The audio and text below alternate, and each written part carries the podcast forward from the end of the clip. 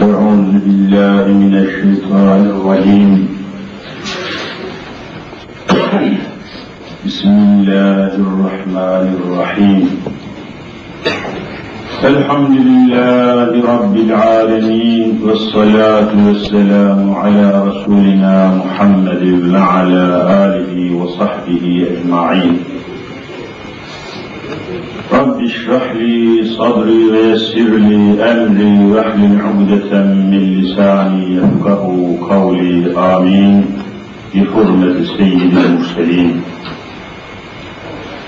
Aziz müminler, değerli Müslümanlar, kıymetli davetliler, şerefli misafirler.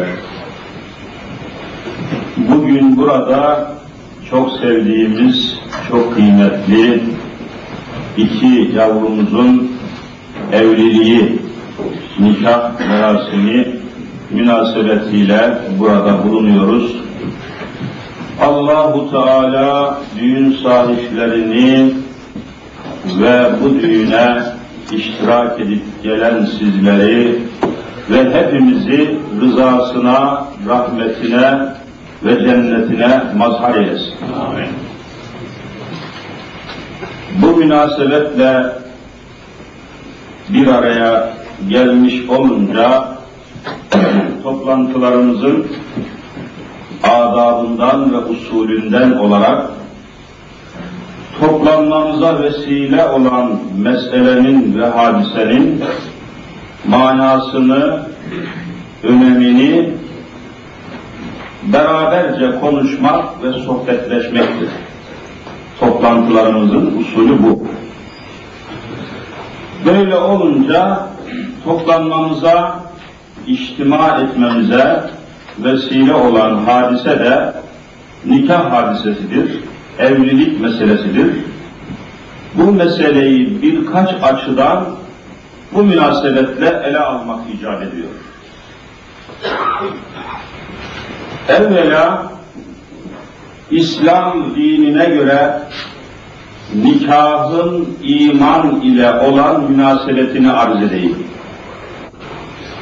Nikahın iman ile şirk ile alakası var. Bu cihet fazla açıklanmadığından, fazla izah edilmediğinden üzerinde pek fazla durulmamış. Ama biraz sonra göreceksiniz ki nikahın en mühim noktası, ciheti iman ile olan cihetidir. Bakınız hemen bir ayet-i kerime arz edeyim. Estaizu billah.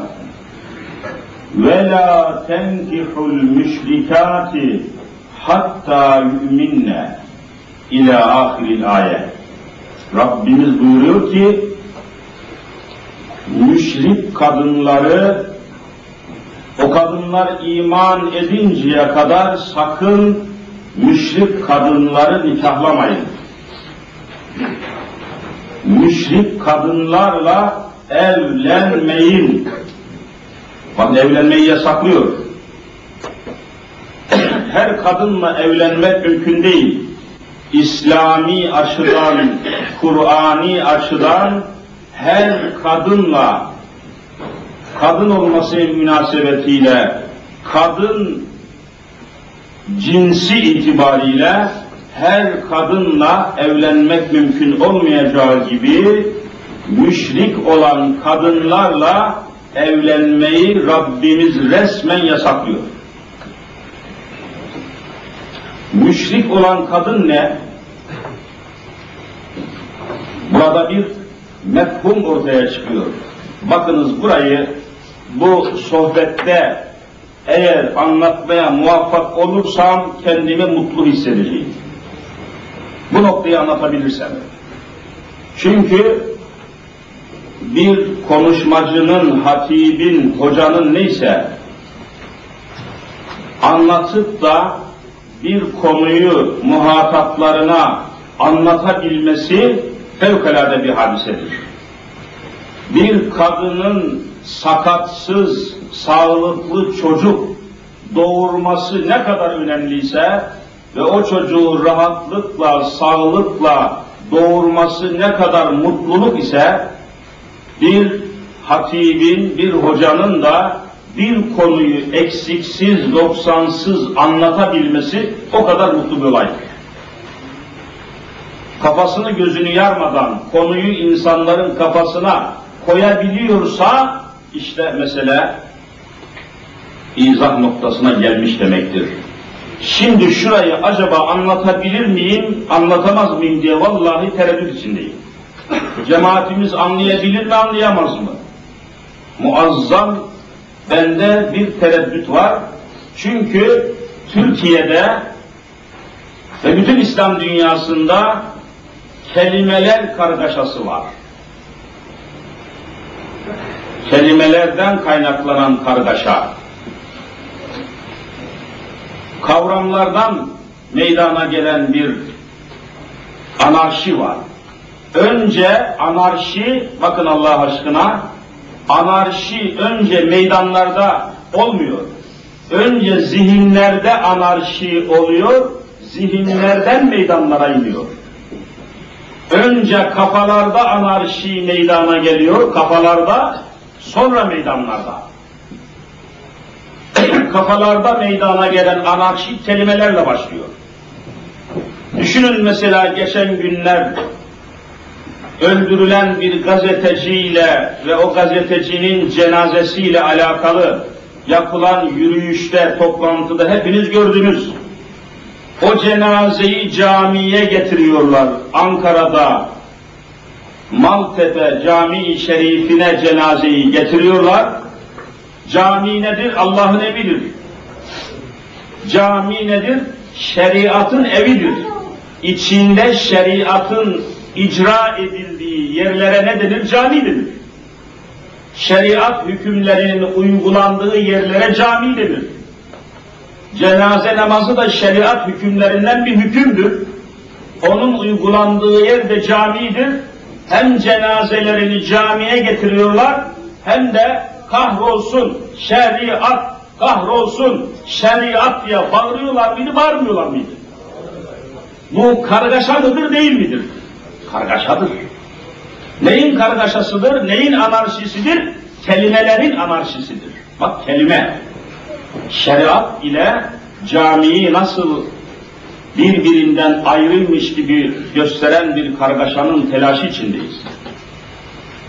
O halde terör, anarşi önce kafalarda, zihinlerde başlatılıyor, işletiliyor, oradan da sokaklara ve caddelere indiriliyor. Kafalar karışmadan, zihinler karışmadan, akıllar karışmadan o ülkede terör olmaz. Zihinler, akıllar, beyinler karışmadan o ülkede anarşi olmaz.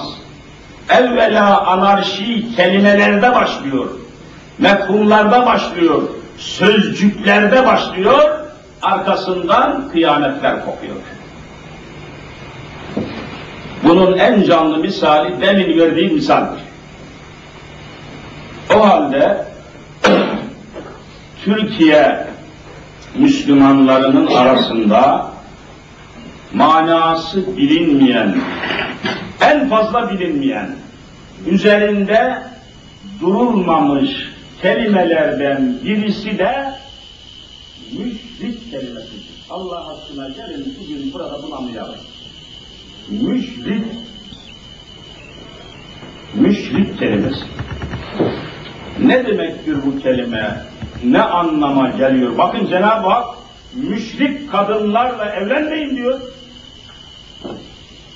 Müşrik kadınlarla evlenmeyin derken burada kadını değil o kadının sıfatını ele alıyor. Müşrik kadın. O kadının sıfatı müşrik olunca evlenmek yasaklanıyor. Müşrik. O halde müşrik kimdir? Bu şirk veya müşrik nedir ki Allah nikah ile münasebetini kesiyor? Evlilik bağını kesiyor, evlenmeyin diyor. Fazla izaha girmeyeceğim müminler. Zamanımızda şirkin nasıl anlaşılması lazım geliyorsa Kur'an'a dayanarak onu izah edeceğiz. Zamanımızda yani 14 asır evvelki Mekke'ye gitmeyelim. Çünkü Kur'an-ı Kerim önümüzde. Mekke-i Mükerreme önümüzde değilse 14 asır evvelki Mekke, 14 asır evvelki Ebu Cehil, 14 asır evvelki Ebu Leheb, 14 asır evvelki cemiyet, 14 asır evvelki putlar, Hübel, Uzza, Lat, Menat gibi putlar her ne kadar elimizde, önümüzde değilse de 14 asır evvel o putlara, o müşriklere meydan okuyan Kur'an-ı Kerim elimizde mi değil mi? Elimizde. O halde bizim problemimiz yok. Kaynağımız aynen devam ediyor. Kuvvetimiz aynen devam ediyor. O kaynaktan biz de bu kelimenin gerçek manasını sunacağız. Evet, müşrik kadınları, o kadınlar iman edinceye kadar nikahlamayın. O kadınlarla evlenmeyin. O halde müşrik kim olur? Menil müşrik, müşrik kimdir? Müşrik diye kime denir? Bu noktayı bakalım nasıl açıklayacağız. Çok zor bir olay, çok zahmetli bir olay. Çünkü 70 senedir, bakınız, samimi söylüyorum, 70 senedir Diyanet İşleri Başkanlığı var. Cumhuriyet kurulduğundan bu yana biliyorsunuz tam 70 sene geçti. 1923'te kurulduğuna göre e hesap edin yani 70 senedir Diyanet İşleri Başkanlığı var. Diyanet İşleri Başkanlığı'nda çalışan 196 bin personel var. 196 bin imam, müezzin, gayyum, vaiz, müftü ve Diyanet Teşkilatı mensupları 196 bin kişi. 2 trilyonluk bütçesi var Diyanet İşleri Başkanlığı'nın. Tam 2 trilyon bütçesi var. 70 senedir bu teşkilat bu teşkilat daha gerçek olarak mümin kimdir, müşrik kimdir, vallahi Türk halkına anlatamamışlardır. Bakın bunu samimi söylüyorum. 70 seneden beri mümin kimdir, müşrik kimdir? Anlatamamışlardır. E neye yaradı öyleyse? Bakın müşrik kelimesini anlamadan nikah olmuyor. Yani nikahdan önce şirki anlamamız lazım. Nikahı anlamadan önce, nikahı ele almadan önce neyi ele almak lazımmış? Şirki. Şirk.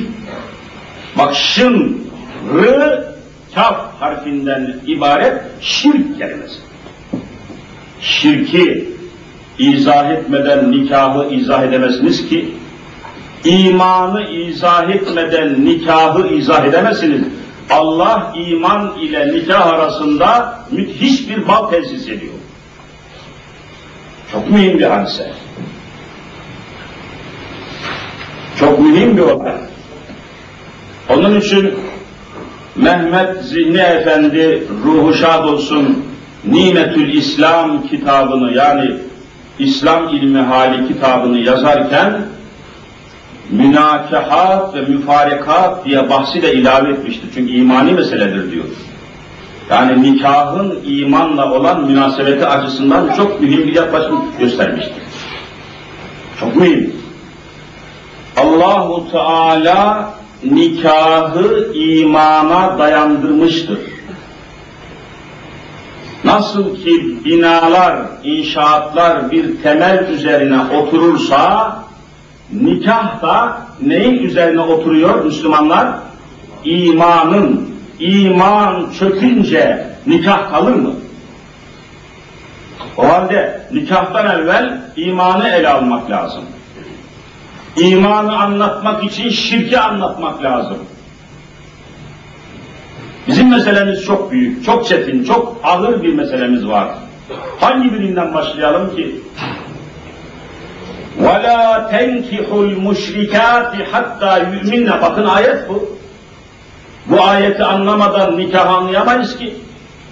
Rabbimiz ferman ediyor. وَلَا تَنْكِحُ Evlenmeyin. El müşrikati, müşrik kadınlarla. Ebediyen mi evlenmeyelim ya Rabbi? Yok. Hatta yüminle, iman edinceye kadar. İman etsinler tamam. Kapı açılır. Öyle şirk ve iman kavramlarını anlamadan nikahı anlamak mümkün değil. Hangi hoca bunun aksini söylüyorsa o hoca sapıktır. Peki menil müşrik, menil mümin, mümin kimdir, müşrik kimdir? Hiç uzaklara gitmeyelim. En yakından başlayalım diyorum. En yakınımızda da hangi kitap var? Kur'an-ı Kerim var. En yakınımızda. Cenab-ı Hak ne kudrettir, ne büyük kuvvettir, kudrettir ki hiç üzerinde en ufak şek ve şüphe tozu bulunmayan kitabı bu asra kadar elimize ulaştırmış, kıyamete kadar da ulaştıracaktır. Üzerinde şüphe tozu yok. Nereden biliyorsun? Elif, lam, mim.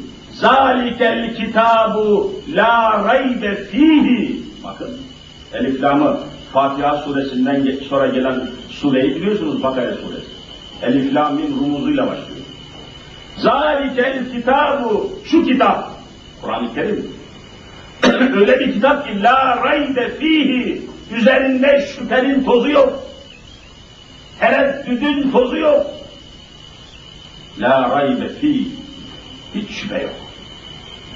Hiç endişe yok. En ufak bir merak edilecek eksiklik, noksanlık, karışıklık yok. La raybe fihi. Bakınız ne müthiş bir şeydir. Allah öyle bir damga basmış ki la raybe fihi. Bu Kur'an'da şüphe yoktur. En yakınımızda da o var. Müşrik kimdir? Efendiler zamanımızın idrakine göre anlatmamız lazım. Zira şimdi bir Hübel, şimdi bir Uzza, şimdi bir Lat, Menat gibi putlar yok. Onlar cansızdı. İslam acaba sadece cansız olan şeylere mi put ismini veriyor?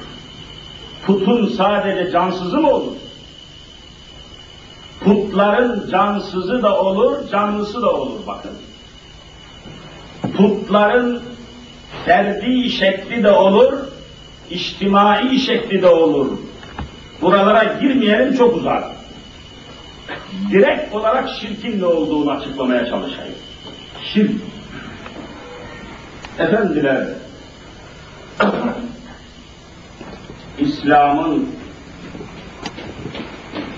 124 bin peygamberle yeryüzüne taşıdığı itikadın aslına biz ne diyoruz? Yeryüzüne 124 bin peygamberle taşıdığı bir itikat var. Bu itikadın hakikatine, ismine biz ne diyoruz? Tevhid. 124 bin peygamberin beraber getirdiği, beraber getirdiği, beraber söylediği hiç değişmeyen bir itikat var. Nedir bu?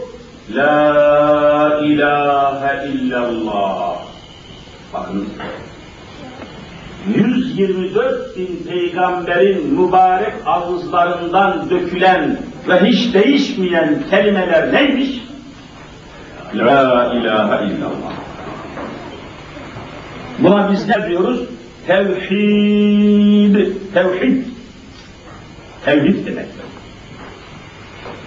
La ilahe illallah kelimesine biz ne diyoruz?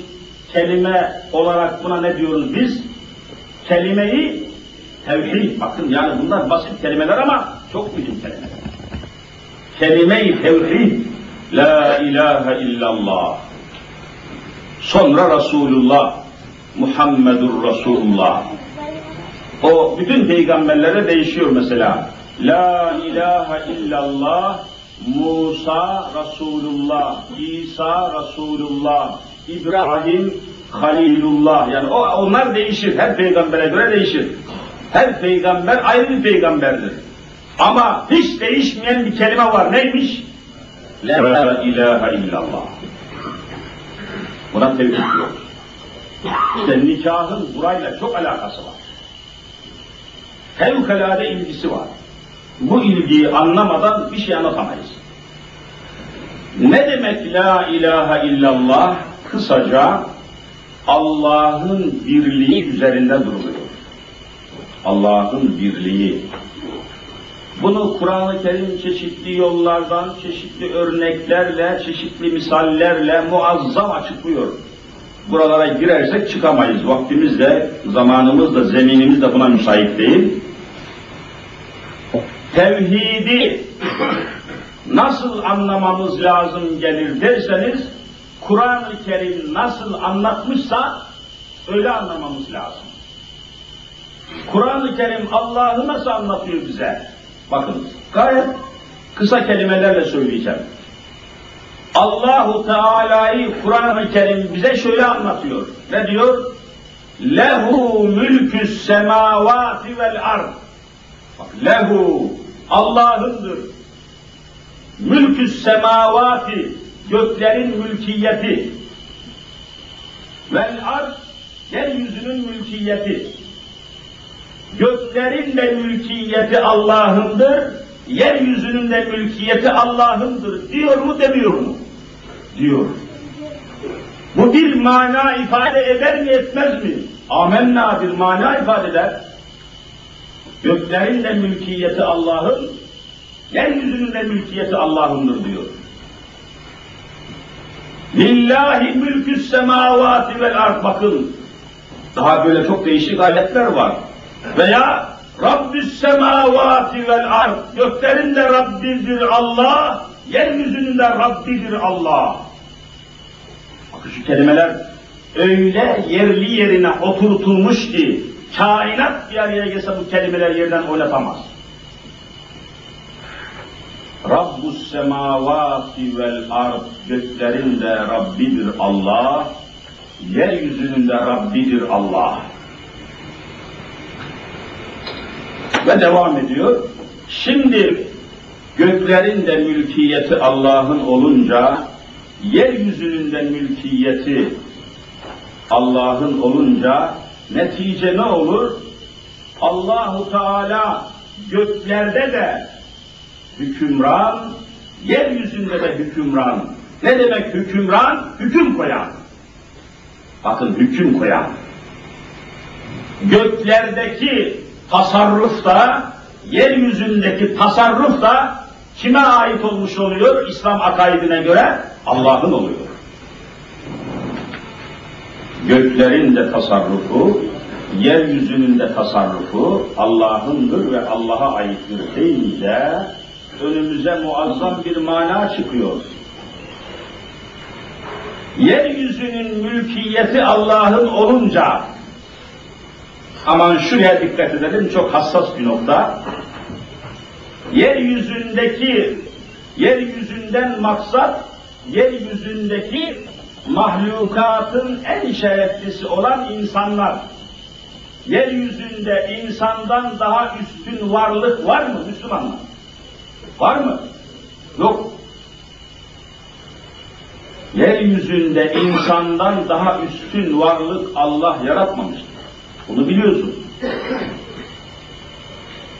O halde yeryüzünün mülkiyeti Allah'ındır deyince yeryüzünün en üstün varlığı olan insan üzerinde hakimiyet kimin olması lazım? Allah'ın olması lazım. insanların idaresi, insanların siyaseti, insanların yönetimiyle ilgili hükümler Allah'ın mı olması lazım, Allah'tan başkasının mı olması lazım? Ne dersiniz? Allah'ın olması lazım. Ayet bunu ifade ediyor. İşte vallahi dananın kuyruğu burada kopuyor. Belalar buradan başlıyor, felaketler buradan başlıyor. Müslümanlar, eğer tevhidi biz anlasaydık, çoktan dünya hakimiyeti bizim olacaktı. Bugünkü Amerika'nın yerinde vallahi İslam alemi olacaktı. Dünyanın ipi puştun elinde olmayacak, Müslümanın elinde olacaktı. Tevhidi anlamamışız diye. Lehu mülkü semavati vel ard göklerin de yerlerin de mülkiyeti, idaresi, hakimiyeti, hükümranlığı Allah'ındır dediğiniz zaman zaruri bir sonuca ulaşmanız lazım. İnsanın aklı, mantığı, ilmi, idraki bir noktaya gelmesi lazım. İnsanların idaresi, insanların siyaseti, insanların yönetimi ile ilgili hükümleri koyma hakkı Allah'ın. Burada ittifak etmek lazım geliyor. Öyle olunca bakınız bizim şu andaki Müslümanlar olarak Türkiye Cumhuriyeti bünyesinde yaşayan Müslümanlar olarak Allah aşkına iki örnek göstereceğim. Bir ayrılış var, bir kopuş var, bir kopukluk var. Kopukluk. Nasıl bir kopukluk var? Bakın biz burada bir nikah merasimi münasebetiyle bulunuyoruz. Nikah, bir evlilik akti ile alakalı bir toplantıdayız. Türkiye Müslümanlar olarak şu noktayı az çok idrak etmemiz lazım ve burayı özellikle dikkatinizi rica edeceğim. Çünkü işin farkında olmak lazım. Türkiye Müslümanları olarak biz abdest alırken abdest alırken abdest aldıktan sonra namaz kılarken hangi hükümlere bağlıyız? Söyler misiniz? Hangi hükümlere bağlıyız? Allah'ın hükümlerine. Yani şer'i hükümlere. Nerede bu hükümler? Kur'an-ı Kerim'de. فَاِذَا كُمْتُمْ اِلَى الصَّلَاةِ فَاغْسِلُوا وُجُوهَكُمْ Bakın namaza kalkacağınız zaman abdest alınız. Rabbimiz diyor. Nasıl alacağım? فَاغْسِلُوا وُجُوهَكُمْ ve eydiyeküm ellerinizi dirseklerinize kadar bir de yüzünüzü وَمْسَحُوا بِرُؤُسِكُمْ başınızın da dörtte birini mesediniz. Bakın abdesti Rabbimiz ifade ediyor. Ve biz Müslümanlar olarak abdest alırken Allah'ın hükümlerine göre abdest alıyoruz. Tamam, güzel. Sıra namaz kılmaya geliyor. Namaz kılmakla ilgili hükümleri de yine biz Kur'an'dan ve Hazreti Muhammed Mustafa'dan alıyoruz. Tamam, çok güzel. Nasıl namaz kılıyoruz? Beş vakit namaz kılıyoruz kıldığımız namazın şeklini nereden alıyoruz? Bakın şu, şu anda kıldığımız namazın şekli Kur'an-ı Kerim'de yoktur. Acaba hiç merak edip incelediniz mi? Sabah namazının iki rekat sünnet, iki rekat farz olduğunu Kur'an-ı Kerim yazar mı yazmaz mı? Ne dersiniz? Vallahi yazmaz. Öğle namazının dört rekat ilk sünnet, dört rekat farz, iki rekat da söz son sünnet olduğunu Kur'an-ı Kerim yazar mı yazmaz mı? Yazmaz. Yok Kur'an'da böyle bir şey. E daha niye biz yapıyoruz bunları? E Kur'an-ı Kerim emir veriyor.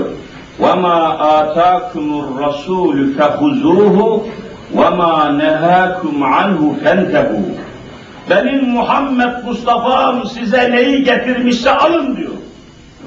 Ne getirmiş? Namaz getirmiş mesela. Namazı nereden getirdi? Geçen gün kandil kutladık neydi? Miraç kandil oradan getirdi. Ve peygamber nasıl yapmışsa biz öyle namaz kılıyoruz. Ne? Efendimiz ne diyor? Sallu kema ra'eytumuni usalli.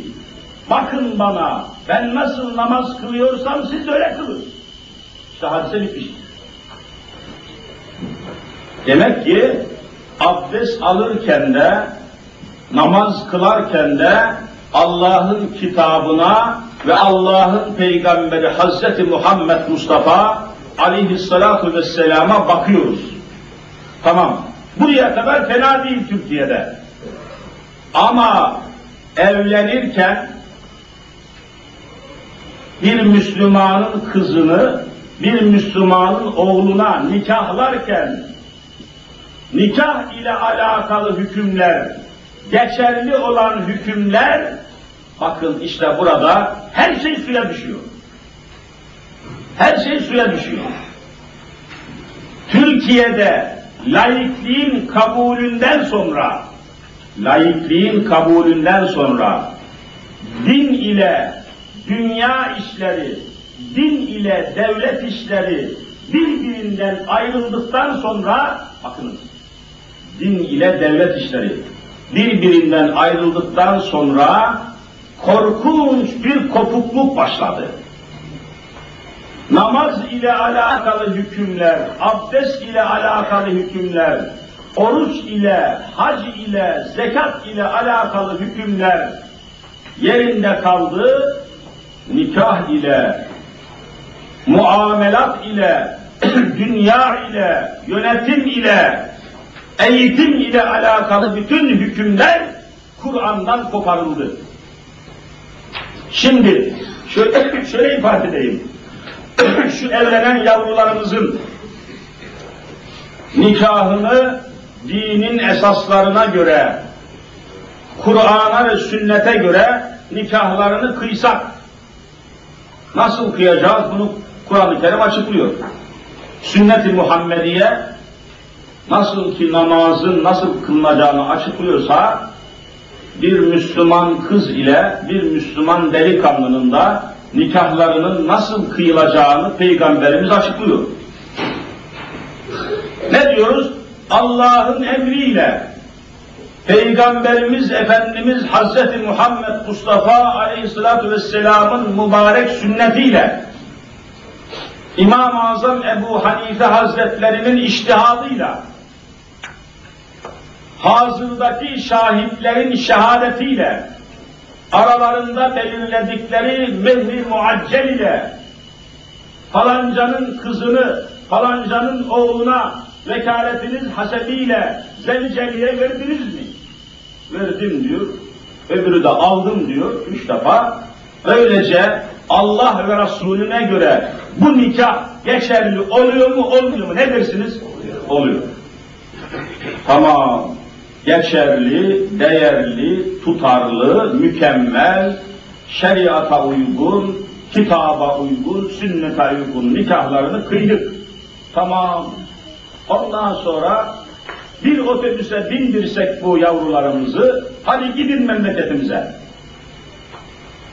Giderken otobüs güvenlik görevlileri tarafından durdurulsa ve kimlik yoklaması yapılsa, otobüsteki yolcular kimdir?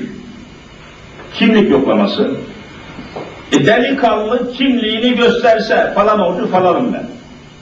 Yanındaki evli bulunduğu hanıma sıra gelse sen kimsin dediklerinde ben de bu beyin hanımıyım. Falan hoca efendi benim nikahımı kıydı. Allah ve Resulüne göre ben bunun helaliyim, nikahlısıyım, eşiyim, refikasıyım dese devlet nazarında bu nikah geçerli mi değil Vallahi geçersin.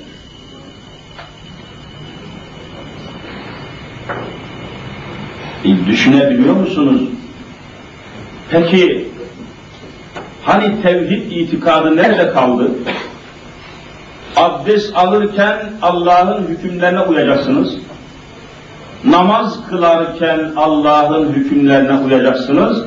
Ama nikah kıyarken İsviçre'den ithal edilen kanunlara göre nikah kıyacaksınız derlerse bu yönetim şekline, bu tarza, bu tutuma hiç İslam ile bir bağlantı kurmanız mümkün mü?